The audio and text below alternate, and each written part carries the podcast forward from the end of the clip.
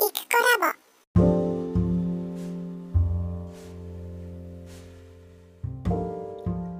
こんにちは、イクコラボです。8月8日月曜日の、え朝9時ぐらいです。えー、結局1週間空いてしまったのですが、えー、っと、前回は多分、うんと、先々週の日曜日にエリクソン・サイミンの自主練をやったよっていうような話だったかなと思いますが。で、それから1週間が過ぎて、何ですかね。えー、ちょっとカレンダーを見て思い出さないと。何をしていた1週間だったんだろう。うー。あ、そうだ。えっ、ー、と、ハッピーフォレの踊ってみた動画チームの、うんと、新しい参加者の、参加希望者2人いて、その人たちが来て初めて一緒に練習するっていうことが8月3日にありまして、で、それが結構楽しくて、あとやっぱり今までやってきたこととはやっぱりちょっと、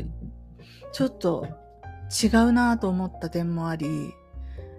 えー、それがなんか自分にとってのすごく大きな経験、体験になった一週間でした。で、何が違うかというと、あの、そもそも今までの人たちって何らかの教室で一緒にレッスンしてる受講生仲間なんですね。だからお互いにどれぐらい踊れる人かって知ってるじゃないですか。で、あと基礎みたいなのも、まあ、その教室でやってるところまではできるのが前提で始まっていくので、特に集まって、うん、基礎練とかやらなかったんですけど、今回はね、どこでも習ったことがないっていう初心者の人が2名っていうわけなので、えー、今回は特に取り立ててレッスンってしなかったんですけど、やっぱり2時間やってみた結果、うーん、基本的な、基本動作、基本動作の練習はしないとできないなって。こう人間ね、歩くとか飛ぶとか走るとかは普通に通常の動作でしてることなんですけど、やっぱりダンスの中でしかしない動作っていうのがあるなっていうのを気がついたんですね。まあ、例えば首だけ動かすとか、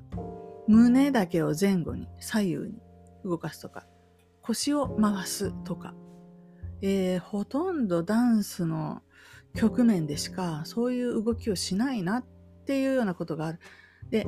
え、ー、と、長くジャズダンスとかやっていくと、うんと、当然やるので、そういう動作は。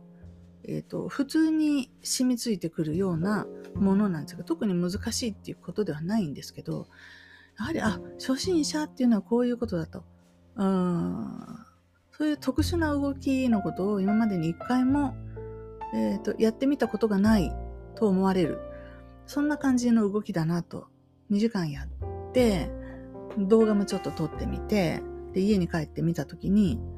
あの、すごく運動神経がいいって言ったらいいのか、なんて言ったらいいのか、動作ついてこれてるんですけど、全部。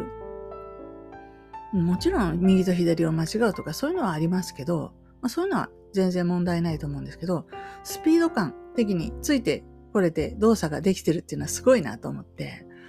で、これはと思ったんですけど、やっぱりこう、胸を前に出すとか、いう時にうまく前に出ないですね。でお尻を後ろに出しましょう。それも、お尻だけ出すってどういうこと？みたいな感じですよ。だから、あ、そうかと思って、このくねくねするとかっていうのを練習しないとできないんだっていうことを知りました。で、くねくねっていうとあれですけど、今時のえー、今時のダンス、ヒップホップからまた進化して、まあ、K-POP みたいなやつ、まあなんかいろんなダンスが融合したようなものなんですけど、えっ、ー、と、基本的にウェーブって言って体をこう上から下にこう波みたいに動かす。右左左右もあるんですけど、上下とか左右とか、いろんな向きに体をウェーブが入れれるっていうのは肝なんですよね。それがうまくできてないと、もう成立しないようなダンスが最近は多くて、私もできないわけなんですけど、まあ、そのウェーブを通すためにも、体の各部位がある程度、あの、動かないと、あ板とか棒みたいになってる体ではウェーブが通らないわけで、そうかと、分かったと。と同時に、あ、じゃあこれはそういうレッスンをしないといけないのかっていうことになって、自分の中でちょっとびっくりしてますね。戸惑いを感じてます。ね、なんで、なん、なん、なんていうの？でもこれ、例えば高校の部活とかを思い出してもらって、その強豪校でね、監督やコーチが常にいるっていうのは知らないんですけど、普通の学校の普通の部活ってそんなに顧問の先生もいつもいつもは来ず、大体は先輩から教わって、うん、こうやってやるんだよって、ラケットはこう持つのよとか、えー、基本的なことはサクッと先輩から教えられて、でやっていくって、時々先生が来て指導してくれるみたいなことかと思うんですけど、なんか先輩が後輩に教えるみたいな風で、教えていかないといけないんだな、ふーんと思いました。うん。ってことは、これから自主練の時に最初にレッスンをしないといけないのかっていうところですね。で、もう私は本当に今までこの年まで、えーまあ、通算、全部合計すると10年ぐらいは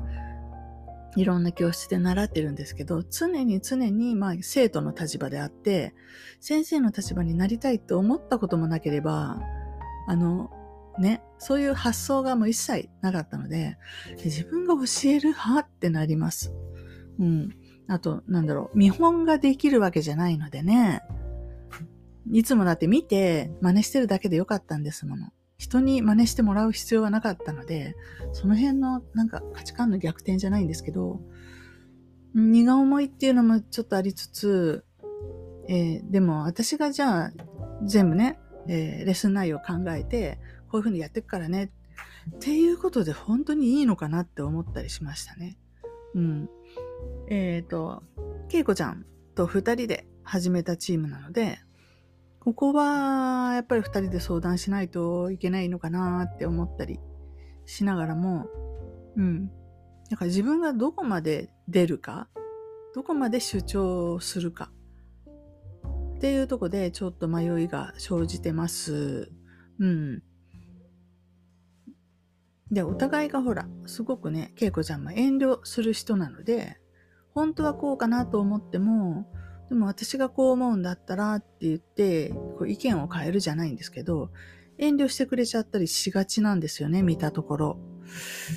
だから私は彼女はタイプ6かなと思って、えー、とりあえずエニアグラム的に考えたりするんですけど、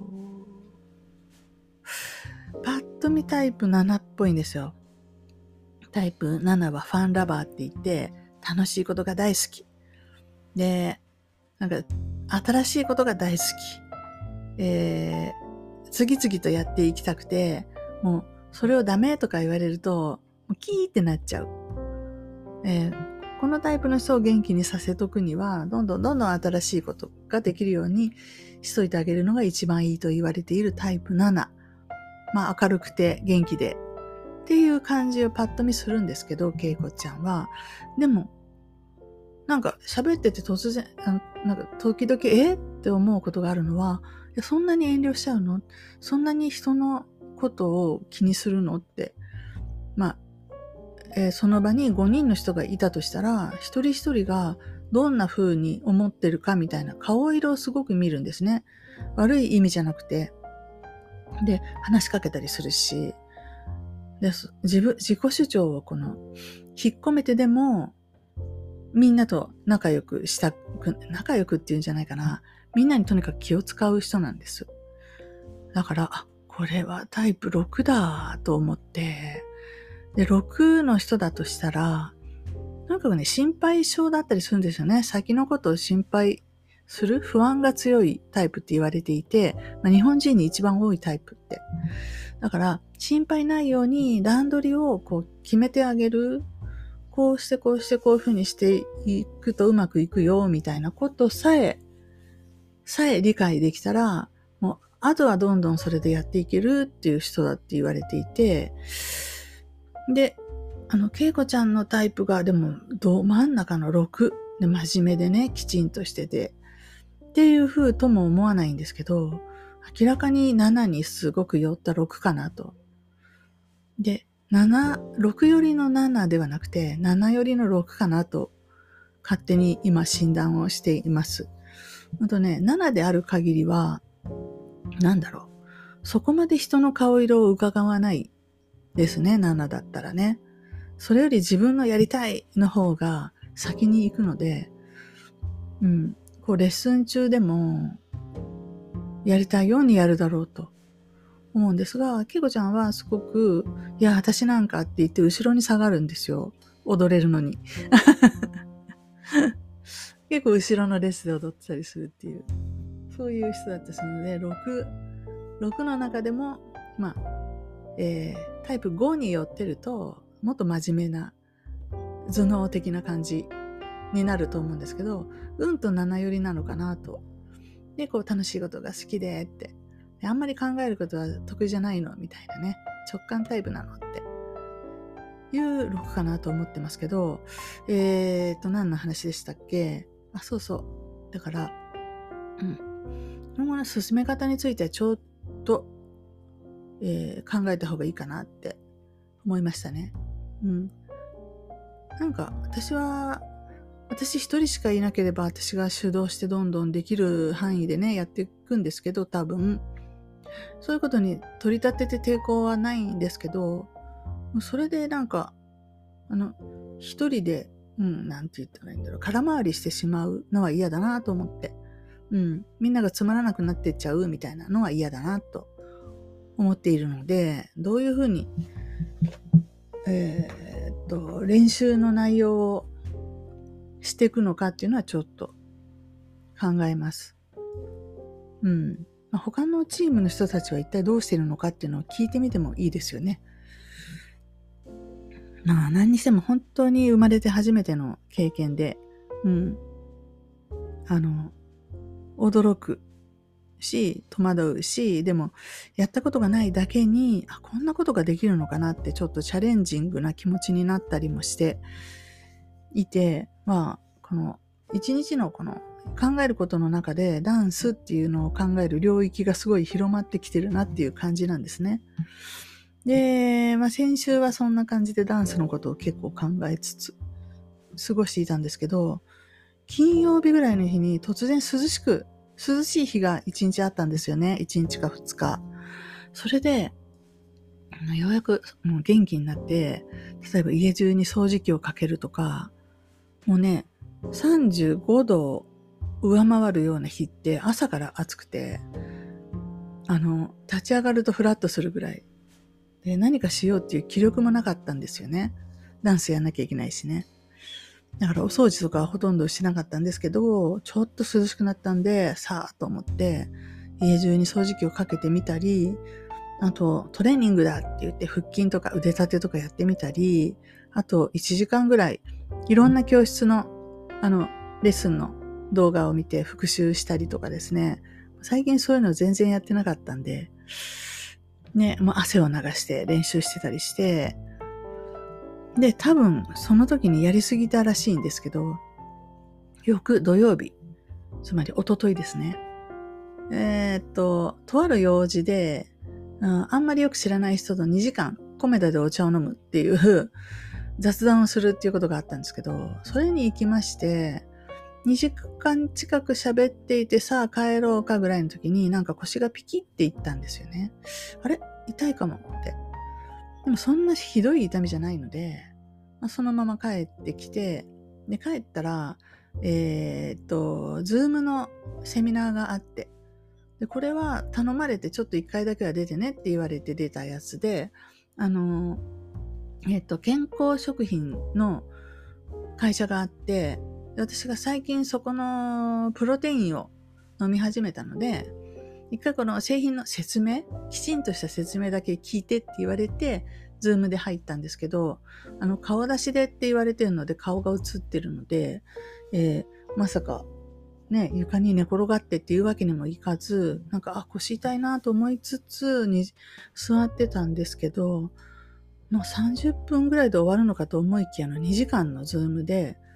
これ終わった時に立ち上がれなくなっていて、なんか知らないけど、腰が痛くて。で、一昨年にやったその腰痛とよく似た場所の左のお尻の上の方っていうのかな。その辺が痛いんですよ。やっぱりまたやってしまったのかなと思って、もうそれ夕方の5時近かったんですけど、そこ、えっ、ー、と、かかりつけのあの治療室があって、えー、岡崎なんでうちから30分ぐらいかかるんですけど、夕方の5時、やばいと思って電話をして、今からでも見てもらえますかって、まあ、無理くり行って見てもらったんですが、まあ、結局痛いのは腰でもちろんそこも痛んでるんですけど、なんか首、首の骨がほらずれてるよっていう風で、首が肩にめり込むみたいな形でずれていたっていうことで、腕立てをやるときに無理くり筋肉が、筋力がないので本当に上半身腕とかにすごい筋肉ないので、ああ、無理やりやるので、こう、ギッてなっちゃったんじゃないのって言われたんですけど、結局なんか首とか、あの、よくありますね。首があなたずれてるよって言って、結果、痛みが腰の方に出てくるみたいなね。ねじれてるんですよね。ねじれる。で、まあそこも調整してもらって、あ、なんかまっすぐになった気がします、先生って。あ、首がすごく後ろまで回りますとか言いながら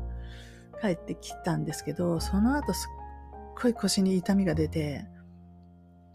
何ですかね、やっぱりちょっと組織が傷ついたっぽい感じの、怪我をしたぐらいの、切り傷みたいな。でも内側の中の方っていうような痛み方で、痛くてですね、次の日の朝、昨日の朝ですね、起き上がれないぐらい痛くて、またやってしまったと。またこれで1ヶ月、2ヶ月、3ヶ月、腰痛自粛なのかと思いつつ、まあ一日を過ごしたんですけど、プロテインとかをいつもより多めに飲んだりしながら。で、昼から買い物に行ったりとか、こう、ゆっくり歩いてビッコ引きながらとか、歩いていくうちにだんだんね、痛みが取れてきて、夕方くらいには、まあまあ、そこそこスタスタ歩くぐらいになっていたので、回復しましたね。えー、歪みが取れた分、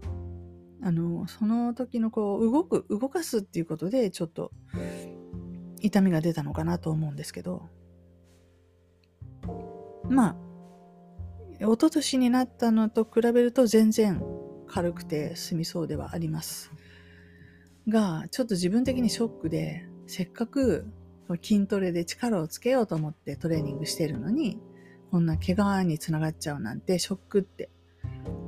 思っているんですけど、まあ、それと同時にもう一つは、えっ、ー、と、気の進まないことですね。気の進まない、まあ、人に会う。特にね、会いたくてとか、用事があってとかでもないし、この人に会ってお話をしていたら仕事になるとかでもないんですよね。なんで、なんで会ってるんだろうっていうような、よくわからない、えっ、と、本当に目的のよくわからない、えー、お茶が、お茶で、なんですかね。でも、せっかく誘ってもらったから、じゃあ、お話しするか、ぐらいの感じだったんですけど、多分ですけどね、ここだけの話、私は退屈だったと思うんです、その2時間が。うん。えー、友達ってわけじゃないですからね。ほとんどあんまりよく知らない。しかもすごい若い子で、25かな。ね、なんだろう。同じ波長でこうノリが合うっていうことは一切ない感じの、だけど話をつなぎたいっていうような、もう目的のないこういう会合で2時間雑談でつなぐっていうのは、私にはとても高いハードルというか、しんどい、精神的にすごく疲れた、えお茶だったんですけど、結局、そういうね、なんかね、うんと、ハードなトレーニングとか、無茶をして腰がとかどっかを痛めるっていうことはもちろんあるにせよ、その、うん、ダメ押しになるのはそういう精神的なことですね。精神的な疲労感がそういう肉体の疲労に重なった時になんかこう事故があるというかね、故障が起きるというふうに思いましたね。ずっと過去を遡って思い出しても、大体そうですね。うんと、嫌だなと思いながら何かをしてるっていうのと、ちょっとハードな、うん、と運動が重なった時に、うん、毎回腰痛が発症していると思うので、一昨年もそうですし、ずっと前の高校のバレー部の時にも発症してるんですけど、毎回同じパターンだな。このパターンになった時に腰痛出るな、みたいなことが、まあ大きく3回ですけどね。ああ、さすがにね、これは自分で回避しないといけないと思いました。うんと、精神的にハードなことっていうのも、まあたまにはね、たまにはそういうストレスもないといけないと思うんですけど、こう、ストレスって刺激になるじゃないですか。脳とかこう細胞とかが活性化するというかね、あ、頑張らなくちゃっていう。ただ、それと、あの、身体的な疲労、この暑さとかのダメージも含めて、これが、あの、重ならないようには気をつけないといけない。すごく体が疲れてる時っていうのは、そういう精神的に疲労を感じるようなことはやめないといけないと。うん。で、そういうのから逃げるじゃないんですけど、うまく避けるっていうのも、うんと、一つの大事な能力かなと思いましたね。絶対行かなきゃいけないことじゃなかったですもの。うん、それにもっと短時間で切り上げて帰ってきちゃうっていうのもできたことだし、後になって思えばね、自分の、で、体をっていうのか、こう、腰痛とかで動けなくなると、いろいろで、やりたいこともできなくなっちゃうじゃないですか。ね、これからハピフォレの新しいそういうレッスンを考えてって思ってるのに、こんな時に腰痛なんかなってたら、いろんな楽しいことができなくなってしまうので、それも考えないといけない、そろそろ。うん。何でもかんでも言われたことはそのままやっちゃダメなんだ。ということを今回学んだ気がします。うん。で、ちょっとね、我慢すれば済むことなんですよ。一つ一つは全部。でも、その我慢できるその限界の量が、やっぱりだんだん小さくなってきているのかなと、すぐに限界が来てしまうんだなというふうに思って、で、まあ、本当にもっとわがままになって、えー、自分の喋りたいこと喋ったらさっと帰る。みたいな風にしていかないと、そうですね。まあ、こればっかりは人のタイプにもよる。私のタイプが、まあ、タイプ9の有利って言って人との距離感は取っておきたいというタイプなので、そういうふうに感じるっていうだけの話であって、で有利タイプじゃない人から見たら何がそんなに嫌なのって全然わかんないっていうような話なんですけど、だからといって私が、まあ、有利タイプじゃないタイプの人たちのように振る舞ったとて、やっぱりそれは違うわけなんで、どちらを優先するかですよね。人のように振る舞うか、あるいは自分がもうこうだって思うように振る舞うか。これは、どっちもっていうわけにはいかなくて、まあ、その都度その都度選択だなと思いました。うん。なので、まあ、ちょっと妙な一週間だったなっていう感じですね。まあ、何やかんや緊張することが多かったのかなってで、暑かった、暑い日も多かったですし、うん。必ずしもやりたくないんだけどっていうような、義理で行くような、そういう用事もいくつかあった週でした。うん。で、義理でもなんかね、別にね、あの人間、こう、社会生活を生きてる以上、なんか嫌だけどやらなくちゃいけないことってあると思うんですよ。全体の10個あったら2個ぐらいはそういう嫌なことは、あのー、どうしたってできてくると思うし、この2個が嫌だからそれやめたとすしますよね。そしたら、10あったら10全部楽しいかって言ったら、やっぱり楽しいの中でも比較的楽しくないっていうことができてきて、でそれがまた2割になると思うんで、だから、なんなら全然、もう全然やりたくないんだけど、やると誰かが喜ぶみたいなことをそのと、マイナスの2っていうかな最初にそこに配置してしまえば、それ以外のことは全部楽しいと。で、特に上位の2割のことはむちゃくちゃ楽しいと。いう風になっていくと思うので、必ずしも嫌なことが悪いっていうわけではないんですけど、バランスの問題ですよね。強度の問題というか、どの程度のそこにエネルギーを取られるかっていうところで、もうその自分のエネルギーを全部吸い取られるような、そういうのは、その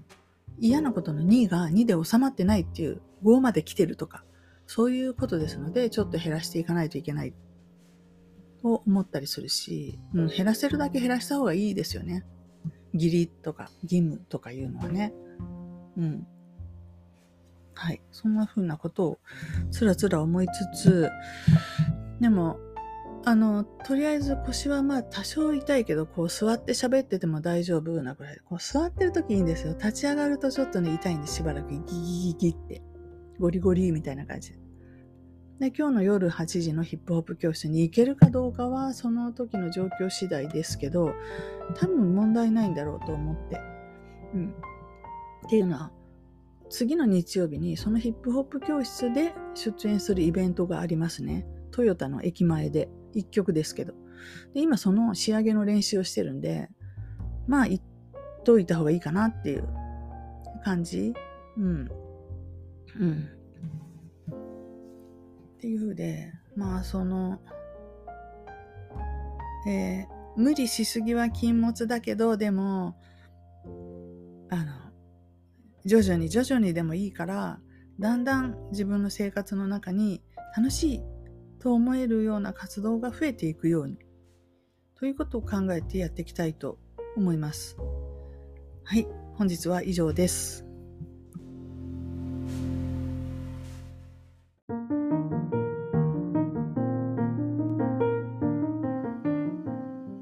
お聞きいただきありがとうございました。このチャンネルはゆくコラボの日常のおしゃべりを配信しています。